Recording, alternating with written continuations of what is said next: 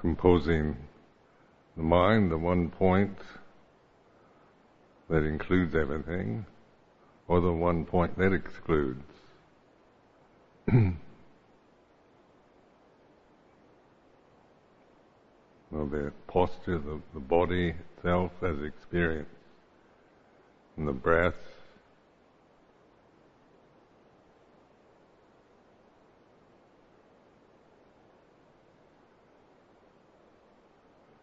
the state of mind you're in, the mood, the quality of mental feeling that you're experiencing.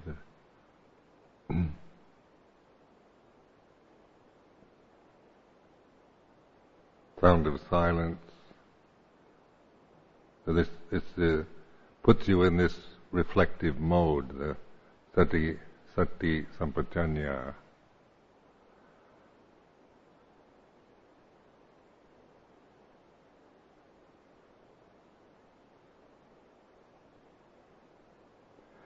So during this retreat, this, this, this reiteration of this, because even though uh, it's quite obvious and uh, uncomplicated in the teaching, uh, just understanding it and and the, and uh, having moments of it, uh, then we tend to fall back into the old patterns of thinking, striving, achieving, caught in patterns of memory and emotion. so, say, in, in, integrating this into uh, daily life is to get familiar. So you you know this as a as a natural state. This uh, this attitude of open, relaxed attention, receptivity. You know, so in, in terms of practice or bhavana, uh, it's mainly getting familiar with it. So you, you you know this, you you recognize it, you you treasure it rather than just seeing it as something that might happen on a specially organized retreat.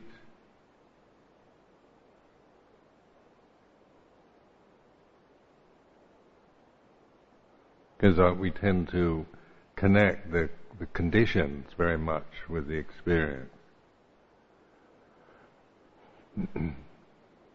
so we have, have, to have peace and quiet, have to have, uh, you know, a lot of sitting, uh, noble silence, no responsibilities, nothing to interfere, then I can be mindful.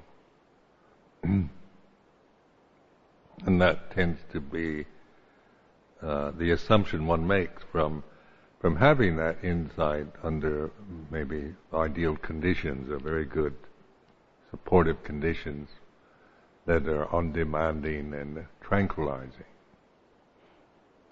So, in terms of integrating awareness into daily life, it's, just re- reflect on the, the, how things are uh, the state of mind you're in, of just being able to to trust yourself to observe in the midst of uh, demanding situations or frustration, confusion, busyness,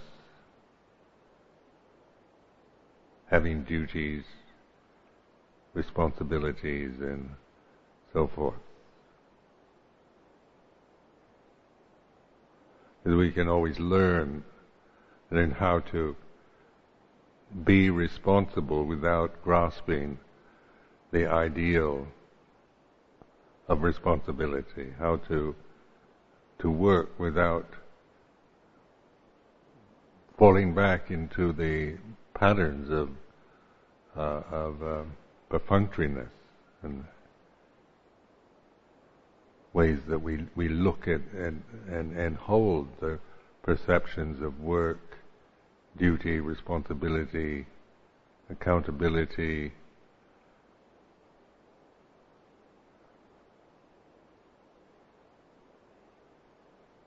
monastic discipline, Theravada tradition.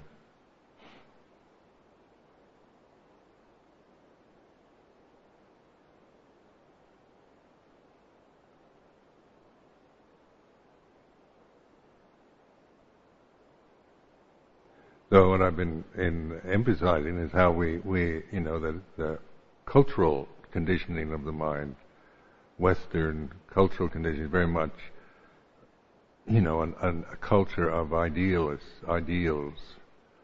You know, so we idealize, we have standards, principles, ideals that are beautiful and high and good and moral and all that. So it's not not uh,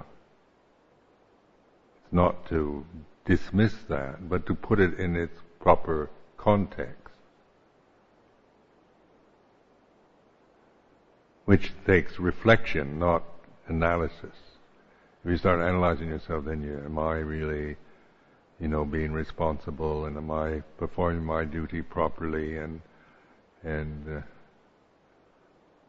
am I keeping the rules properly, and am I pure, and am I loyal, and all this, these kind of, uh, this is this is operating from the self view and comparing it with an ideal.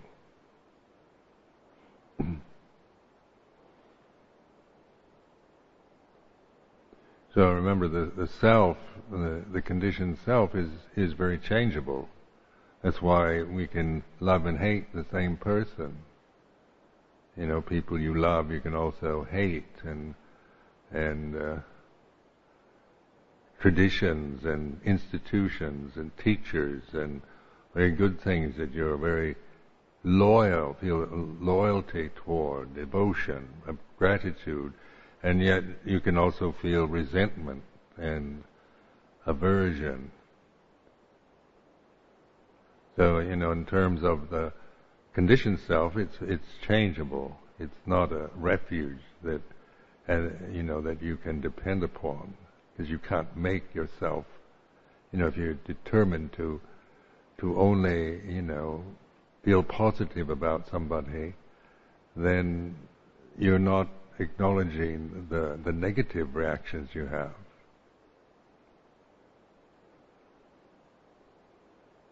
That's not awareness. That's that's being in in trying to become perfect or attain these ideals as some kind of personal quest trying to become an ideal monk or nun or layperson.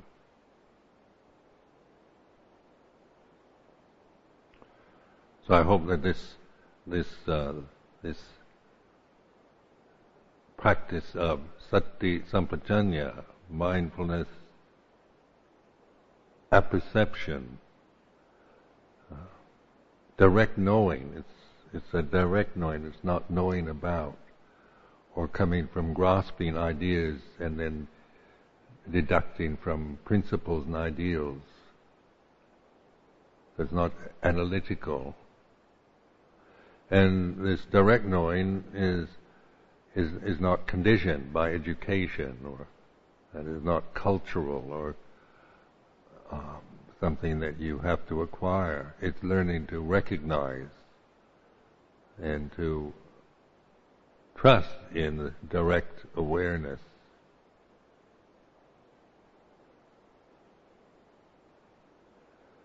To recognize or realize this then is a, is a point of like formal meditation practices of vipassana. So that you, once you have that insight and recognize then that is a stream entry, isn't it? It's that you see the path. It's a matter of of bhavana after that, of developing that.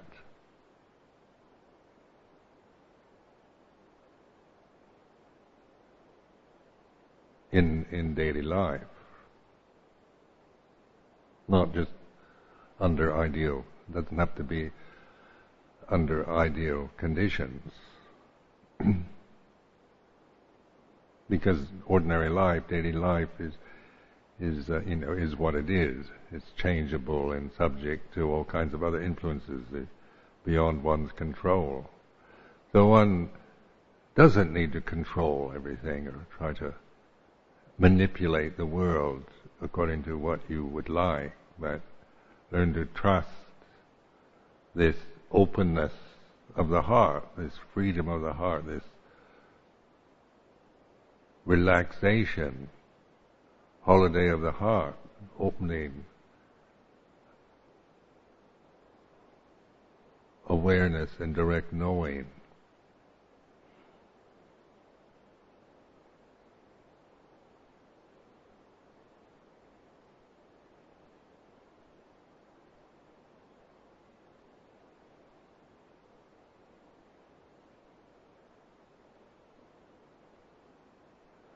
If you know the self view is always if you're idealistic with high standards and high principles and attached, blindly attached to that, then there's always a lot of fear in one's life.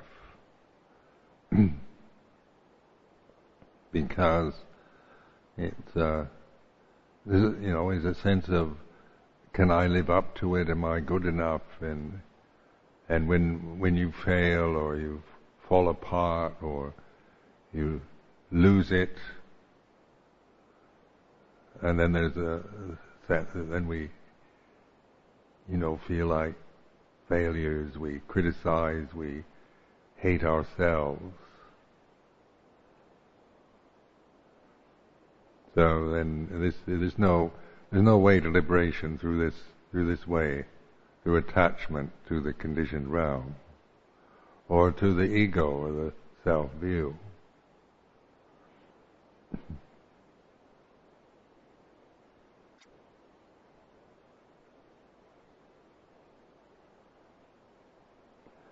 It's like I've always kind of found the, the some of these anti-war films interesting, you know, because they oftentimes portray, you know, the human being under stress where everything, I life's in danger and everything's falling apart. in battlefields or in dangerous situations, moral situ- uh, you know, lack of morality, where it's, you know, save yourself or kill the enemy or whatever, you know, one is, is living in a situation where there's no moral boundaries, it's just survival. And then there's these these attitudes of loyalty and fighting for the uh, the ideals of democracy, and then seeing the hypocrisy that all that that you experience around you of is the what one says and the ideal and then the reality of the messiness of military life and and uh, the self-serving interests and the prejudices that that are conveyed through the human individuals.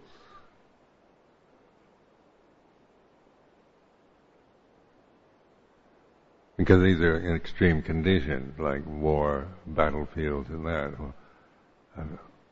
Hopefully, that we'll never have to be tested out in one, but uh, it is, uh, it is, you know, when we're sitting here in the temple at Amaravati, making moral judgments against uh, people caught in these uh, very uh, horrible situations. It always seems to me very arrogant and hypocritical to to pass moral judgments when when say our life, you know, is very has all the has very supportive conditions for awareness and for morality and trust. Where we, we can live here and we we can, you know, the conditions are excellent in terms of the moral commitment that everyone has. So the the ability to trust each other on that level.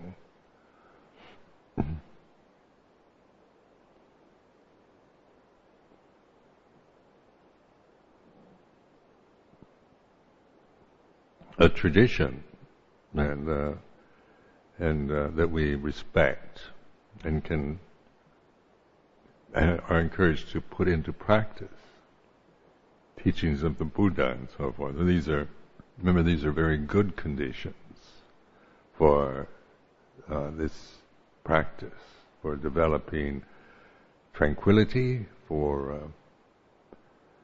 reflecting on the way things are for bhavana. but then, uh, you know, we can get dependent on ideal conditions and go into London and get totally shattered by somebody insulting us on the underground. I mean, we can, you know, our level of of being able to to uh, endure can we, becomes rarefied if we aren't really recognizing the power of mindfulness, not just under the ideal, but in the very, uh, you know, unpleasant conditions that we might have to experience. so, so in uh,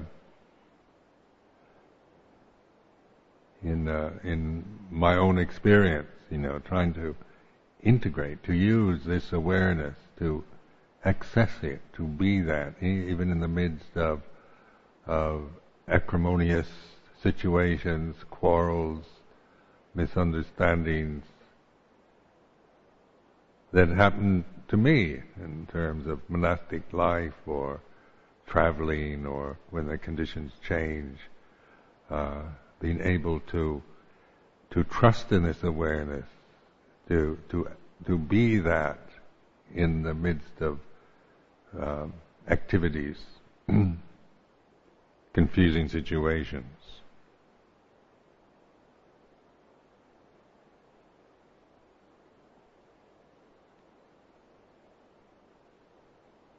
Now, just say in the confusing situations, confusion is where many conditions are maybe coming at you at the same time. So, you know, on the level of of sensory experience, and intellectual interpretations we, and emotional habits, we can be all over the place.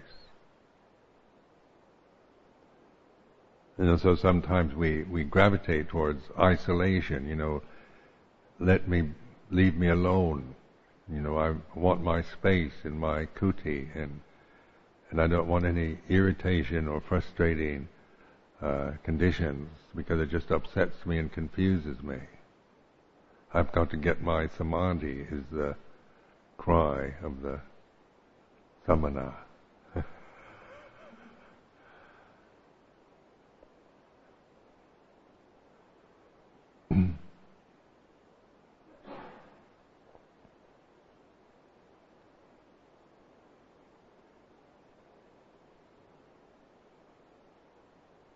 So in this retreat, hopefully, you know, beginning to recognize or really develop, cultivate or bhavana this path, this way of awareness. It's always here and now.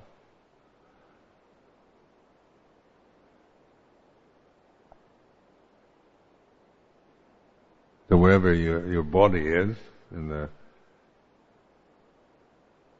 middle of London, Bangkok, or airport, or family, or temple, ideal, or totally confusing. And once you recognize the power of awareness, this is your refuge. This is this this will include the situation. It's not shutting down and refusing the confusion and chaos of a situation. So, so contemplate when the confu- when conditions are confusing, when you feel confused and don't know who you are, what to do. There's an awareness of that. You know, so one, you know, obviously as a, in the middle of a confusing, chaotic scene, when I feel so confused by it, I don't know what to believe, what should I do, and, but there's an awareness too at the same moment, if you trust that, the awareness of confusion, of, of frustration, and now that awareness, as you, as, as you identify it, recognize it, rest in it. That is not confused. Maybe your emotions are all confused, and the sensory experience is a confusing one.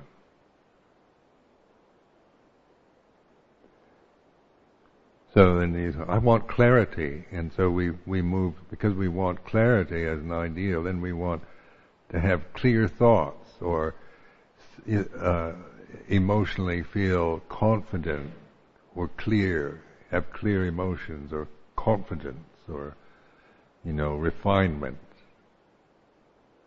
And so then we, we think, uh, you know, that, that the situation, the confusing, chaotic situation is to blame. Because we, we're lost in the aramana, in the mental state. like in Satipatthana, this is with Cittanupassana Satipatthana, this sense of being the knower of the mental state. Now this, this knowing is clear, it's very clear, it's precise. It can know confusion as confusion. It's not trying to, to make confusion into clarity. Or chaos and, and war into peace. It's not struggling with anything, it's just open to to know thing, know this moment as it is, is like this. So the, the clarity, the sense of clarity and certainty of developing the path is from this awareness, not from memory, or not depending on um, ideal conditions.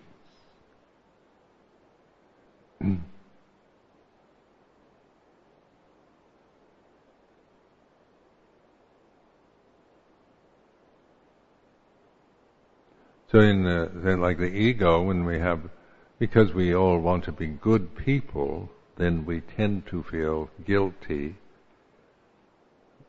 uh, about the, the negative feelings we have.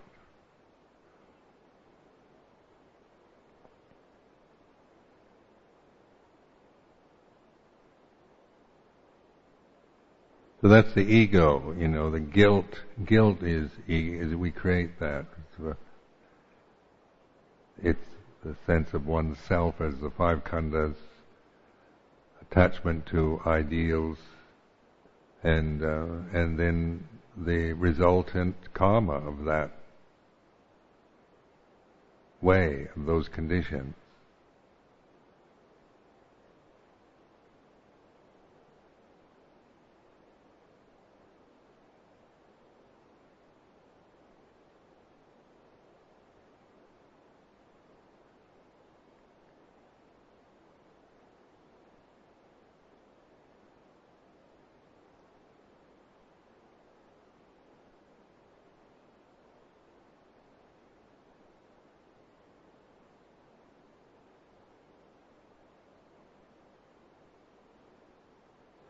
So the, uh, when one feels negative emotions, one feels anger or aversion, resentment, fear, jealousy,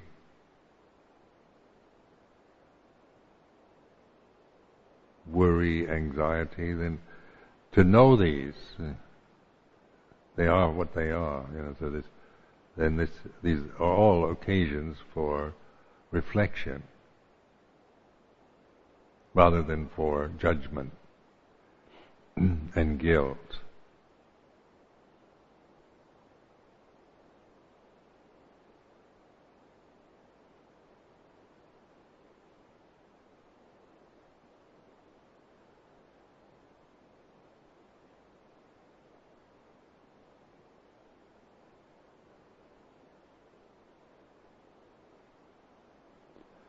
Then in, in uh, Dhammanupassana Satipatthana, the foundation of mindfulness. These very helpful teachings of the Buddha, just seeing things in terms of Dhamma.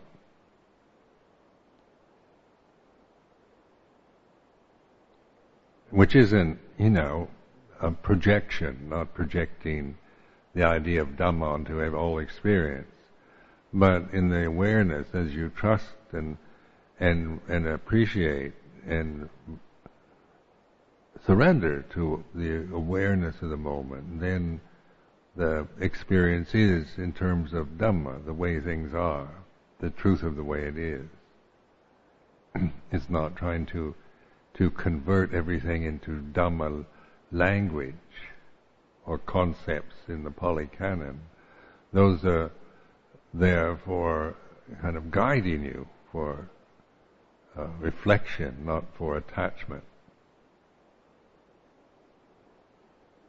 So in this way, you know, the the uh, Silabbata Paramasa, the third fetter, attachment to conventions, to the creations of the mind, to institutions, even the good ones like Buddhism or the the Pariyatti Dhamma and so forth, the, the uh, scriptures, what the teacher says, attachment to, to those is is Silabbata Paramasa. Because they're they're not that isn't their purpose. They're not to be attached to, but to point. You know, they're directional signs, not the thing in itself.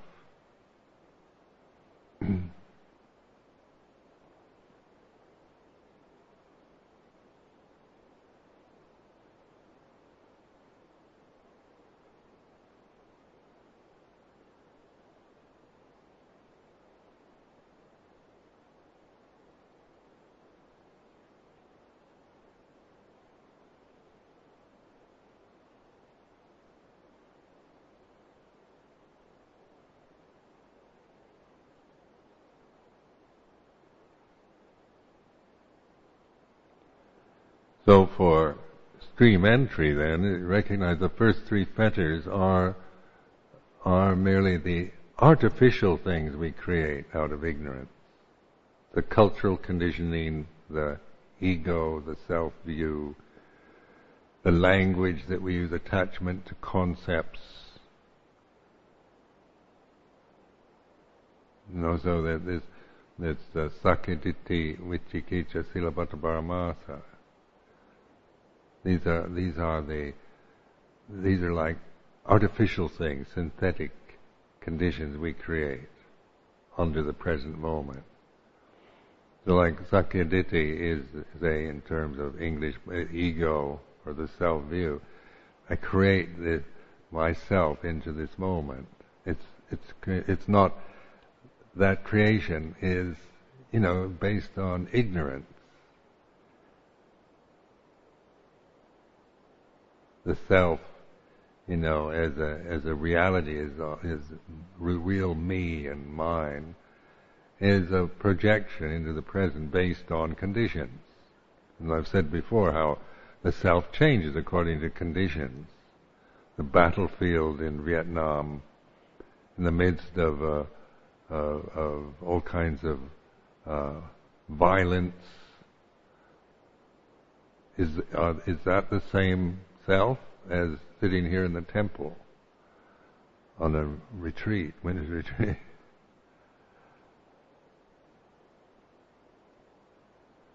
you know, the conditions change when you're traveling to to Thailand. You know, the in the airports and the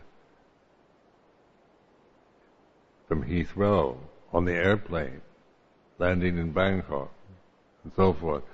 You see, you're the the personality changes according to the conditions.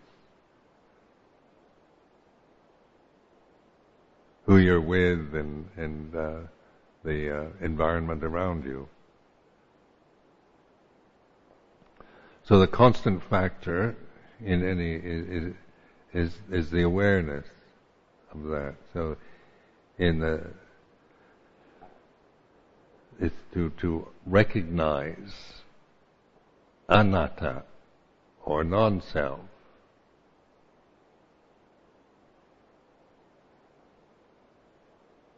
Is not is not uh, you know not not a position to take To try to make yourself into to a no self but but it, a reality that you you realize through awareness. So in terms of my own practice is reality. it's getting so familiar with this state with this natural awareness in the present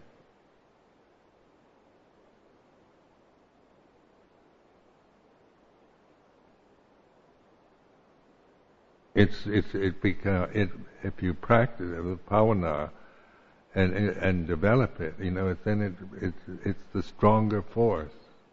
Where at first, when uh, you know, at first the the the ego is the stronger force.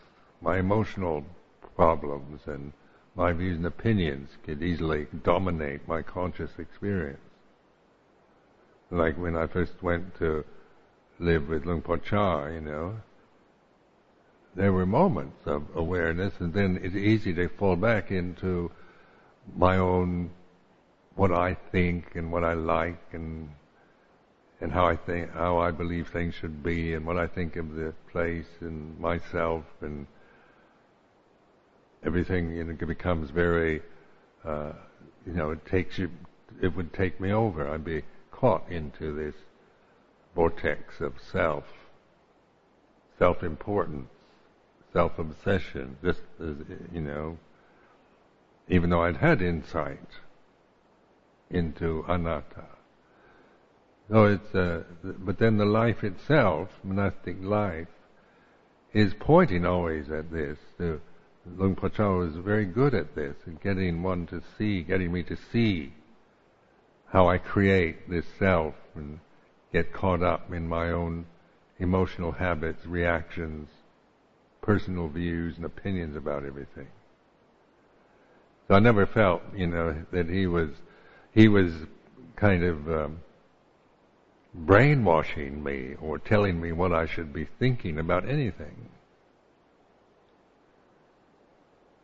And that wasn't, wasn't, he wasn't, he wasn't trying to make me into a Buddhist monk as some conditioned thing, some ideal but he was using the monastic form for awareness. So, so I could relate to that because the uh, the living in those conditions where you're taking on a restrained way of life, you know, a monastic form, a kind of very strict Vinaya, uh, living in a in a totally different culture and climate. So there's a lot of, you know, there's a lot of frustration, a lot of misunderstanding, a lot of uh, you know, brings up fears and, and all kinds of emotions when you're when, when the things that you're used to, the culture that you're used to, the the things that you can take for granted aren't available. You have to adapt yourself and and uh, to a new situation.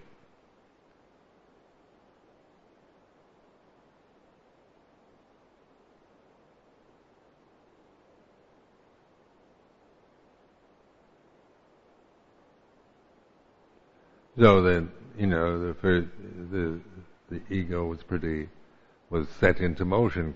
You know, it was, it was what was most easy for me at that time to to fall back into my way, my view, me and mine, my fears, my emotional problems, what I should and shouldn't be, how how the monastery should or shouldn't be. It's easy just to, uh, you know, a lot of my ideas were really good, you know, based on high standards and and uh, that kind of thing. You know, they were kind of one could get very kind of arrogant and righteous but Luang Por Chah is always pointing to, not to his monastery as an ideal place, the best monastery in Thailand, and and the, you know, you know, promoting it as as some kind of perfect situation that I should never challenge or criticize or just totally accept and worship in itself. His aim was always this awakening, you know, not to feel ashamed of being angry or resentful, but of recognizing it, learning to to um, recognize this state of mind the conditions that that uh, that make this arise, this particular emotion arise.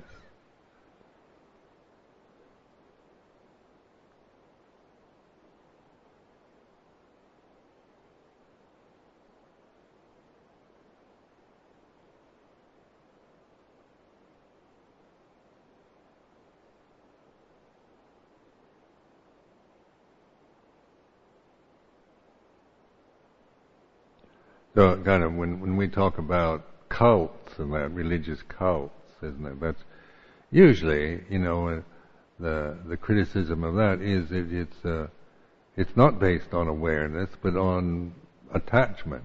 You've got to believe and questioningly, unquestioningly uh, go along with everything. So then you you know we're the best. We're we've got the true teaching. We're the real Buddhists. We're the best monastery. I'm the greatest teacher. And and then we, you know, this these are the the dogmas that you're expected to to uh, hold to, and unquestioningly, questions are not allowed. And occults, you know, bind you to even very good good things.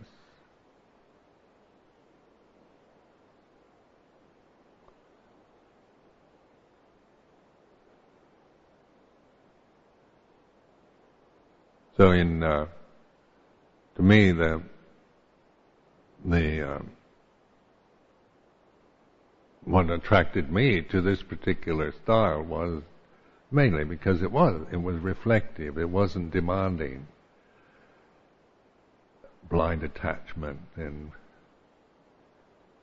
and uh, going along with everything unquestioningly, and then feeling frustrated and, and feeling it's my fault. You know, the strong teacher can come across as if you doubt, if you have any doubts, it's your fault, and if you have you don't have enough faith, and it's your ego. You're too ego egotistical you're too selfish. That's a good one to lay on somebody, isn't it? We all kind of don't want to be selfish. Even as a child, I remember, you know, I, they say you're being selfish and they make you feel ashamed. so, uh, so we grow up with this idea of not being selfish and then, and oftentimes we're quite uh, altruistic. So we, then somebody says, you're selfish because you you're questioning something or you you you won't go along with the with the party line or you're questioning it.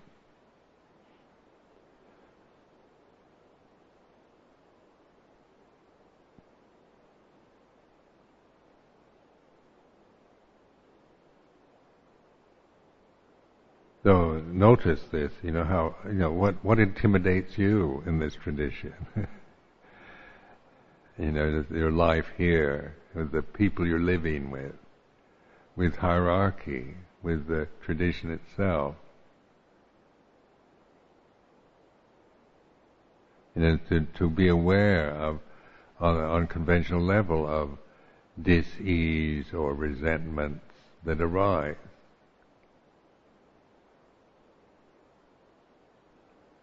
But the awareness is what is the refuge. You know, that this is what we're after, is what, is what we're pointing to.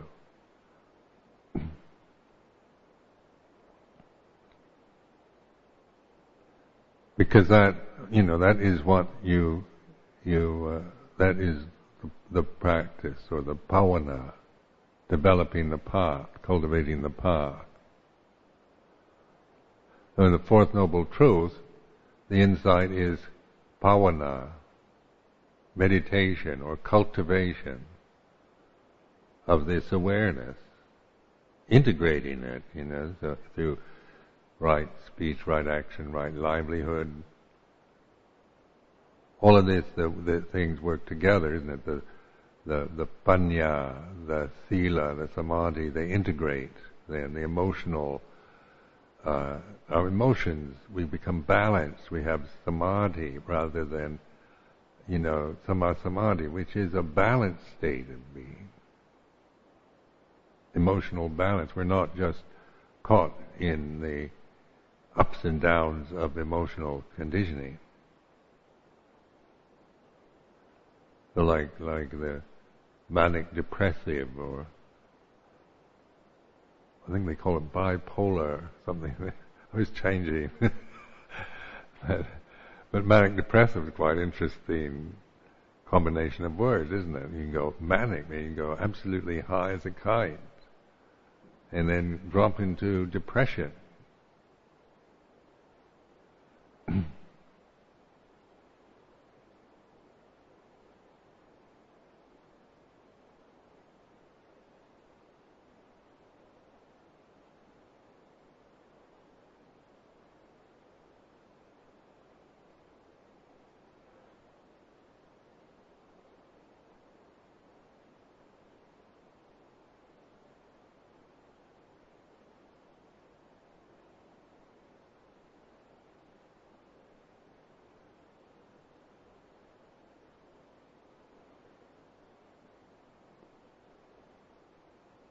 Now, when we, we talk about stream entry, this is, you know, generally in Theravada circles, this is quite an attainment.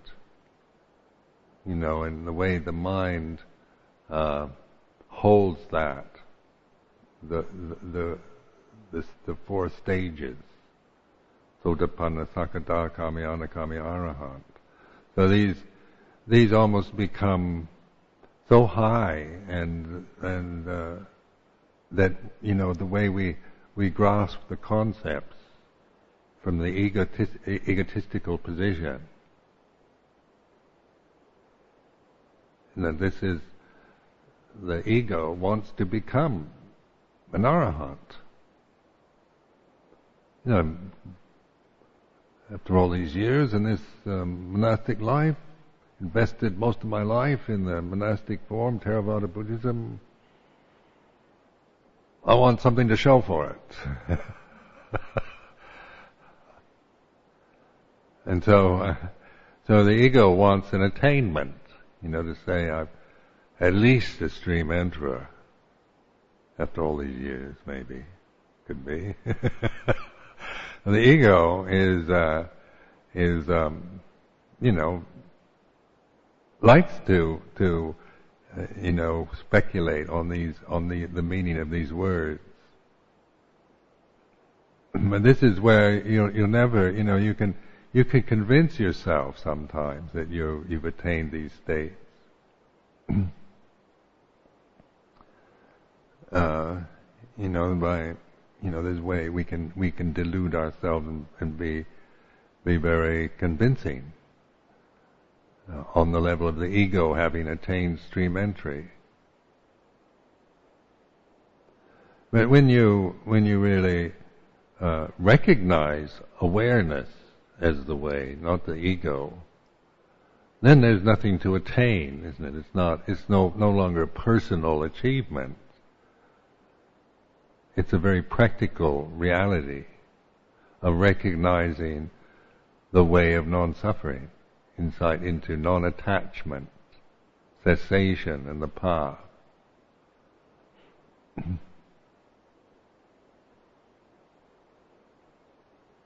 Recognition of it or, or the rea- reality of it, realization.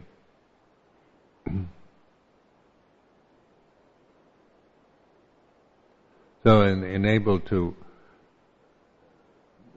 us to, to realize this, then these three fetters, the first three fetters, Sakkayaditthi is the first one. So that is the self-view. So penetrate that. Make it very clear what Sakkayaditthi is. You know, so you, you're not, it's no longer just some, some abstract idea of an ego that you shouldn't be attached to, or some ideal of, of, of anatta or no self. But it's, it's, what is the reality of no self right now? So for me, when I, when I uh, reflect in this way, awareness is not an ego. I can't claim it. And when I claim it as my attainment, it becomes ego. But then I'm, I'm not aware. I'm caught back into the Sakkayaditthi problem. if I go around saying I'm very aware and and I'm a stream enterer and that kind of thing, then that in itself is, uh, you know, going back into Sakkayaditthi. But the awareness itself, the awareness, and it can be aware of that, you know, of the self operating. Because then we go to the other extreme. The, the ego will say, well, you're not really, you better not claim anything because it, you could be Parajika, uh, or you know you could be uh, you could be committing a serious offense, and you could be uh, mistaken. Uh, you know, who do you think you are that you could ever attain stream entry when you're still caught in all kinds of doubts and confusion, mental states, and you still get angry and you still feel lust and all these uh, impurities? You, you're not. You're not anywhere. You couldn't possibly be that. so then uh, you recognize that this that, that this, this self doubt, isn't it, vicikiccha.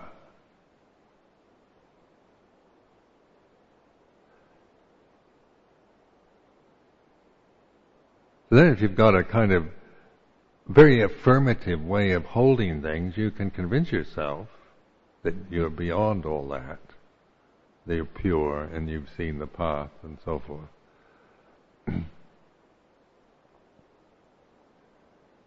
so this whole problem lies in the Sakkayaditthi, Vicikiccha, and then the Silabbataparamasa, the attachment to cultural con- attitudes, conditioning, institutional eh, institutions, traditions, forms of any sort.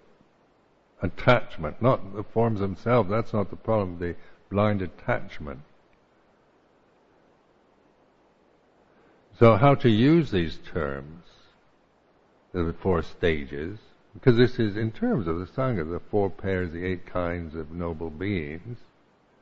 Are we, when you, when we say that, when we chant that, what are we, are we just merely, is that, what is it?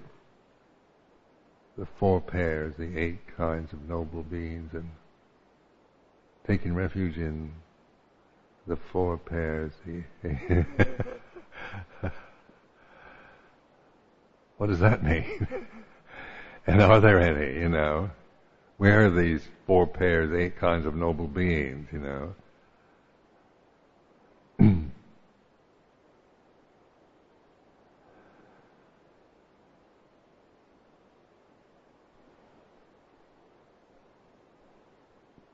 So these stages are, you know, they're, they're based on the ten uh, fetters,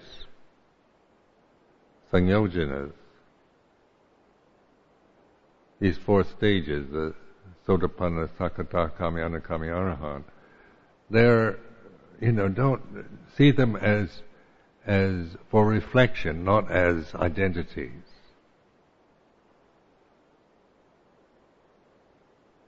You know, they're, they're conventions in themselves. They're words, Pali words, translated into English, and so forth. And then, then they sound very personal, like uh, a, a, he is a stream enterer, he is a sotapanna, that monk is an arahant. And it makes it, it puts it back into the conventional uh, way of thinking. You know that this monk isn't a, is an arahant, that one isn't an arahant, and and so forth. So they become like attainments, PhDs, or you know, having achieved something great, difficult. so what I'm trying to do now, just you know, bring your to learn to to see that you can't trust that way of thinking. That's a very conditioned.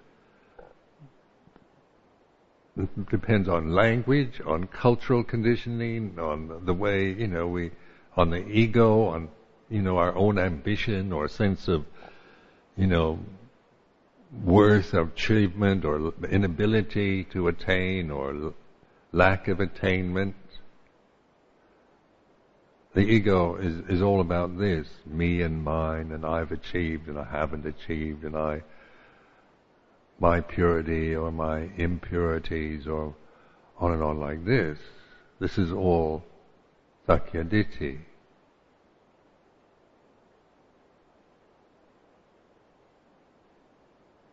But what is it that is aware of the Sakkayaditthi, of the ego? Of me and mine and I am this person. That's it. I created that just now, didn't I? I am Ajahn Sumedho. I create that. I'm thinking that. Those are, that's, I am are English words. Ajahn is Thai word. Sumedho is a Pali word. It's not even culturally consistent.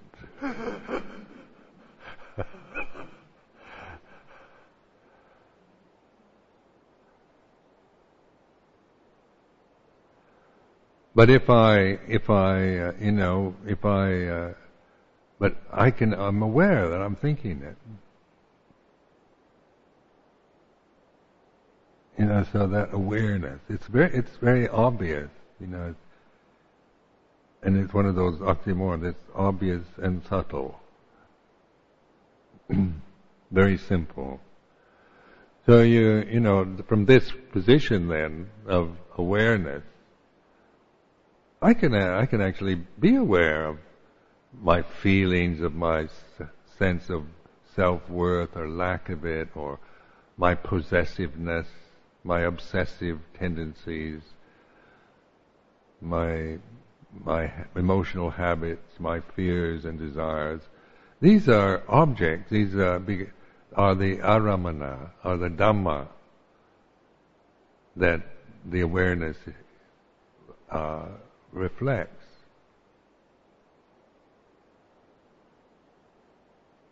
So recognize that the the um, that these three fetters are they're artificial. you know, the sense of oneself is uh, it's you know each one maybe each one of us has a different sense of self, how we see ourselves. But it is based on thoughts and ideas, memories. And then people don't know who they are. They're looking for themselves. You know, who am I then? I'm, I don't know who I am anymore.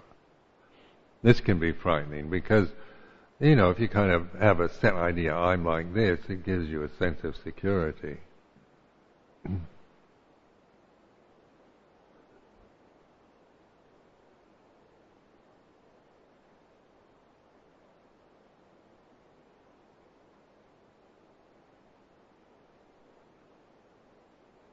Because awareness isn't, you can't get it, you can't grasp it, there's nothing to grasp, then it doesn't feel like anything. If we're, if our experience of life is based on grasping, then reality is always about owning things. You know, about controlling things, about manipulating conditions, about trying to make everything the way that makes me feel secure and safe as a person. That supports me and and um, builds me up and And then when, when those conditions are gone, I feel betrayed and disappointed and upset, depressed. How many of you have experienced the sense of betrayal, of having been betrayed by a best friend or a partner or something like this?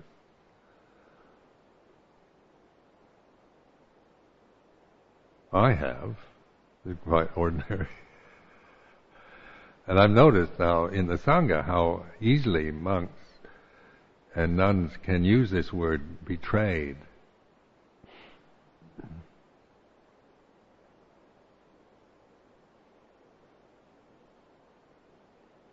So friendship can be a demand for total commitment to me, isn't it? If you're a loyal friend of mine, then you you're you know you've got to support me and and uh, under uh, all the time, even if I, even if I'm wrong. Otherwise, you you betraying me. Your duty then, as a friend, is to make me feel safe, love me, support me, cherish me, obey me, make me feel good, make me feel loved and wanted all the time. And then you don't, you've betrayed me, you've disappointed me. I can hear this, this, uh, you know, this me, me, me, wanting, I need, I want, I must have, and uh, and when when these conditions don't come, then feel you've betrayed me, you've let me down. So observing this, you know, I've observed this in myself. Uh, this, this, this sense of I've been betrayed, people have let me down. That's ego, you know, I, I see that very much in the sense of Sakkaya Ditthi.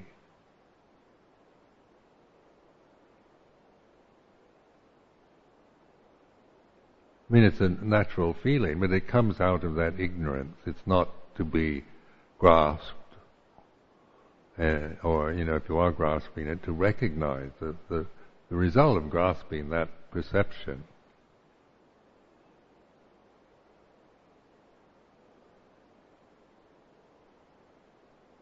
Because in awareness, then, it's uh, it has it has this stability, the unshakable stability, the unshakable freedom of the heart. So it doesn't need propped up and support and conditions, you know, making making me feel safe and loved and good and wanted and all that, because in itself is enough. This this stability of awareness, it has a it's very strong, and as you cultivate it, then it, you know, it increases. It it it's the stronger. It's reality, so it's it ha, it it will embrace everything. Where the other is very shakable, you know. If my my sense of worth and and acceptability is based on you on you affirming me and saying how much you love me, if, if that's what I depend on, then I'm very shakable. I can you know, spend my life feeling betrayed because that's a demand, an unfair demand on people, isn't it? That's making an unfair demand to me you know, in terms of values, demanding that you you must love me and make me feel safe all the time is asking too much. So how can I not be, how can you not betray me?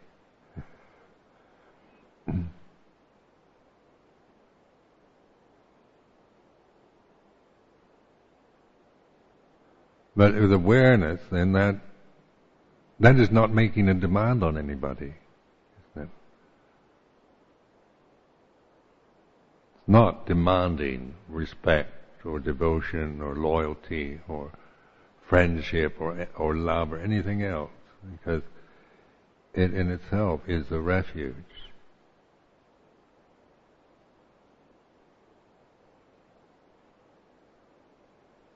So that's why I encourage you to, to get, get to know this.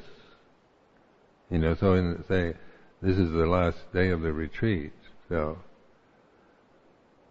so it's, uh, you know, the, then we go back, quote, into ordinary daily life unquote whatever that is, but this sense of retreat, this this uh, perception of winter's retreat ends. And then the the insight that that uh, because the retreat is set up in a way to uh, you know make to give you this uh, say space time encouragement towards this reality to recognize to cultivate now integrating this into daily life is merely being able to to really observe yourself in the various uh, duties, responsibilities, or conditions that arise. Whether it's in the temple, in the sala, in the garden, in London, or whatever.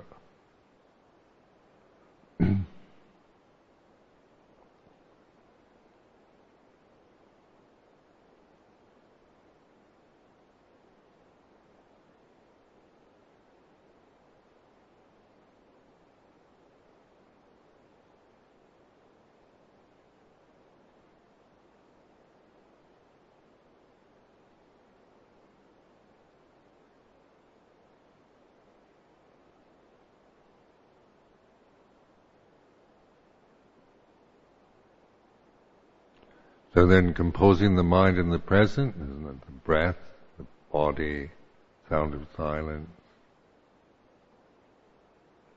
Being able to recognize the, the, the, the emotional quality that you're experiencing. Uh, you don't, you don't have to label them even. Sometimes they're amorphous or vague or, you know, you, you don't have to define everything def- trying to define uh, everything is uh, is an impossibility. Definitions are, you know, you can only define up to a point. Then you know you don't need to do that. You need to trust in the awareness that doesn't need uh, language anymore, because there is this panya operating wisdom, discernment. So as soon as you even define like anger, is a quite an obvious, you know, obvious emotion, strong emotion, anger. But then a lot of what we feel is is kind of dreariness or indifference or amorphous kind of mental states neither high nor low. Uh, sadness, loneliness.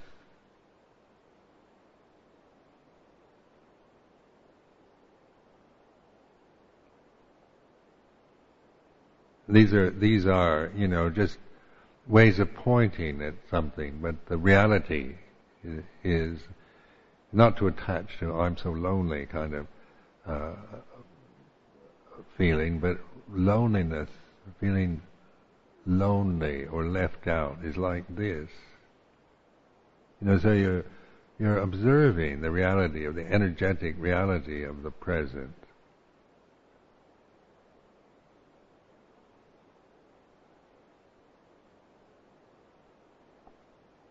Rather than making it into some kind of personal problem.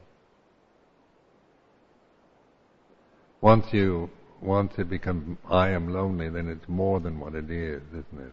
It's mine. Ajahn Sumedho's lonely. And he, it's my problem. And it, then it becomes more than what the reality of it is. So this feeling of loneliness is, uh, you know, is, is not to be denied but or to be blamed on anyone, but to be recognized. It is what it is.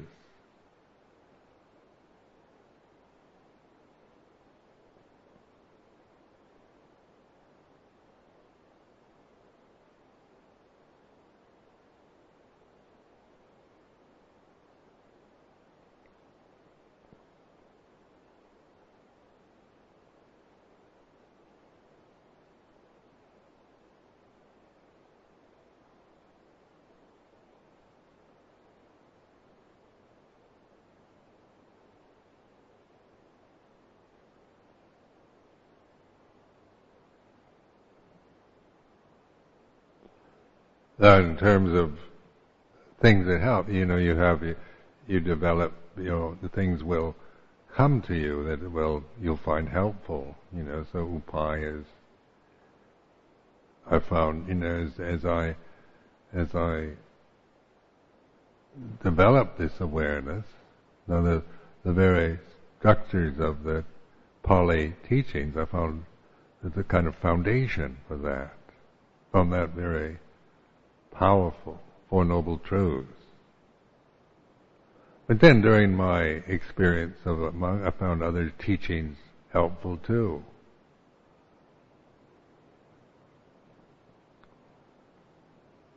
For upayas or different ways of looking at, at the same thing.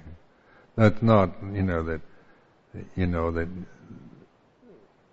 it's not to, to grasp the Four Noble Truths the Theravada teachings and reject everything else, but or sometimes Theravadins feel they have to put down everything else. You know, we, we can get, get into this kind of attitude, we are the pure teaching of the Buddha and the rest is all made up, rubbish, not really Buddhism, it's Hinduism, or whatever way you want to dismiss it. and so that that's being attached to conventions, isn't it? This dismissal things. Because maybe we don't want it. We just we we'd like to dismiss everything else, uh, so it increases our sense of being right in our own tradition. so just notice that, that this this uh, being threatened by other other ways of looking at it. Some people, you know, in in the Theravada get very upset. People start uh, talking about Kuan Yin and things like. because uh, this is not Theravada Buddhism. but then the you know if if if that particular icon you know has if it helps you to be mindful, why not use it? You know, see what the result is.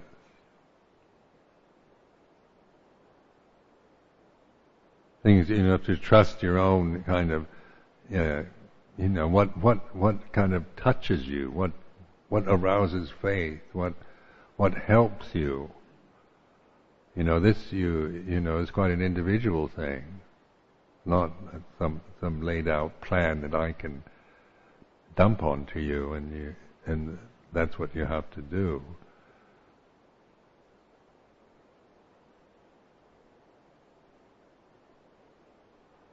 But I find that the more mindful one is, then then uh, various things like I like all the icons.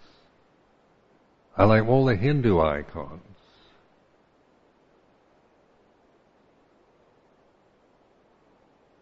You're not a real Theravadan Buddhist then. but why not? You know, they're forms and if they, you know, I know the effect they have on my mind.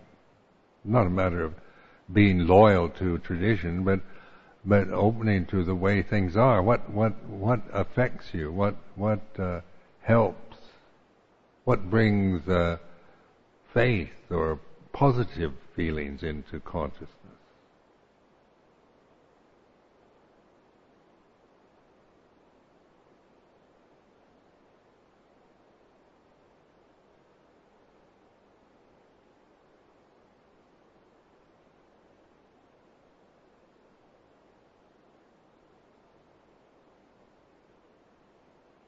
Now then, Silabbataparamasa is clinging to these forms you know, that is like superstition or clinging to rites and rituals or attachment out of ignorance. But but iconic forms, religious forms, uh, you know, they have, you know, if we if we just reject them, you know, without understanding, you know, we just say it's all just rubbish and superstition. That's that's an easy way out.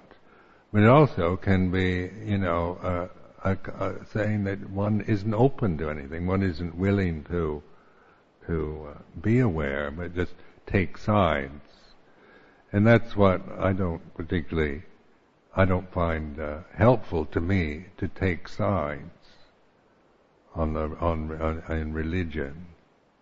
You know, obviously my my uh, path has been developed through Theravada Buddhism, so that's that's what I teach. That's what I know. I know how to use. If you know how to play the cello, you I can teach others how to play the cello, which is not not any condemnation of pianos, is it? I'm not saying cellos are the real thing and pianos are inferior. It's just the instrument I've learned how to play, how to use.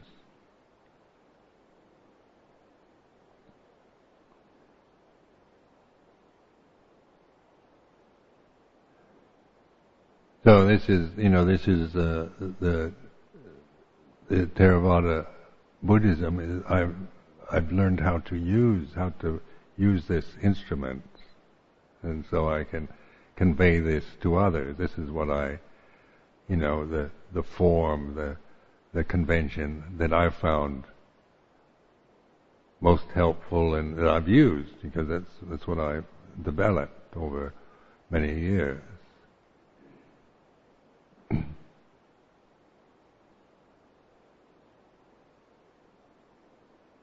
But even if you're a good cellist, you still like to hear the piano or the or the French horn or the harp. you know, one can appreciate music. Uh, it's not that I can only appreciate cello music. Is that it? It opens me to that whole spectrum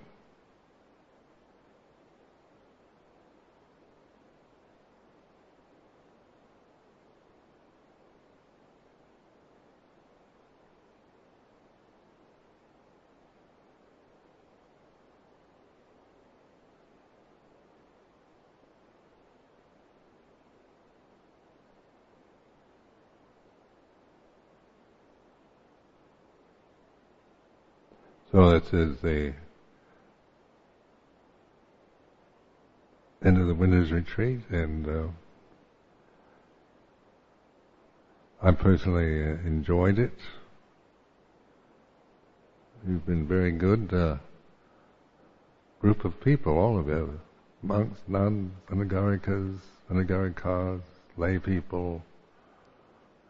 It's gone very well, so express my appreciation for all the support of the of the lay group. And uh,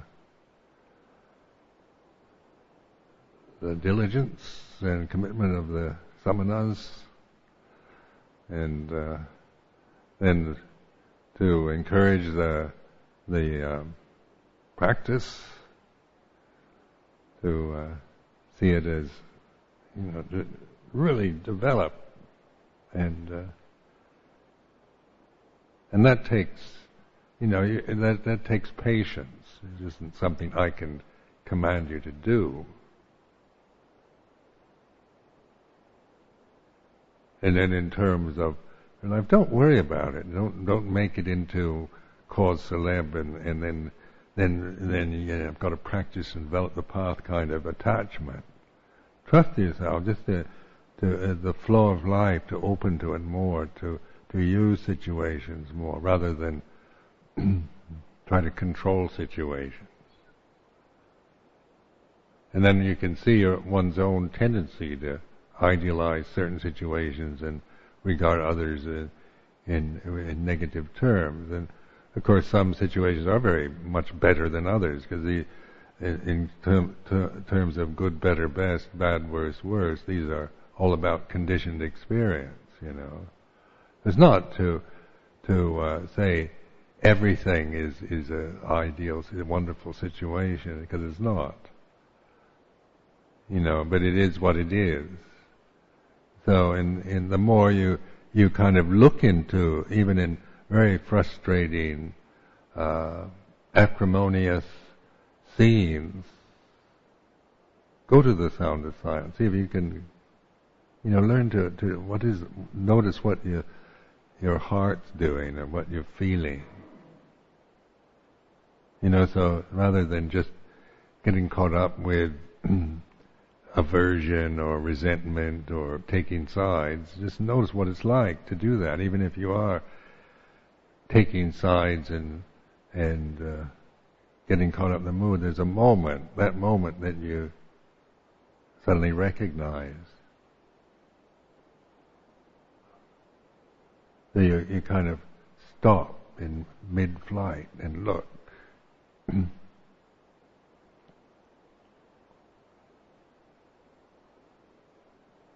the more and more you, you begin to, like I've developed this reflection on the sound of silence because I, now I hear that all the time. So it's even, uh, you know, whatever noisy scene or irritating situation or peaceful or whatever, because it's always present. So I, I notice that. And that for even even if I forget it the next moment, it, it helps. Just that one one moment of reflection is still cultivating the path. It's still bhavana, even though on a, on a personal level you may think you you you're not getting anywhere. Don't believe that. So you you know trust that every eh, those moments of where you you are aware you know, rejoice in that, appreciate that rather than disparage yourself because you can't do it all the time and you get lost and you forget and you you you blow it and you're failing and all that kind of thing, then that that way of thinking is not worth cultivating. You know, don't believe it. Don't don't wallow in uh, your despair and, and sense of failure. Recognize it, but, but that means stop, just stop creating that and believing it. So there's points of centering right now, composing, like compose the mind, the breath, the body, sound of silence, these kind of, this learning to establish that wherever you are, just as a way of, of bringing yourself to to the, to get to know this aware this point of awareness now. So it, it is your your what what you rest in, rather than being thrown about, shaken all over the place by the conditions that are affecting you.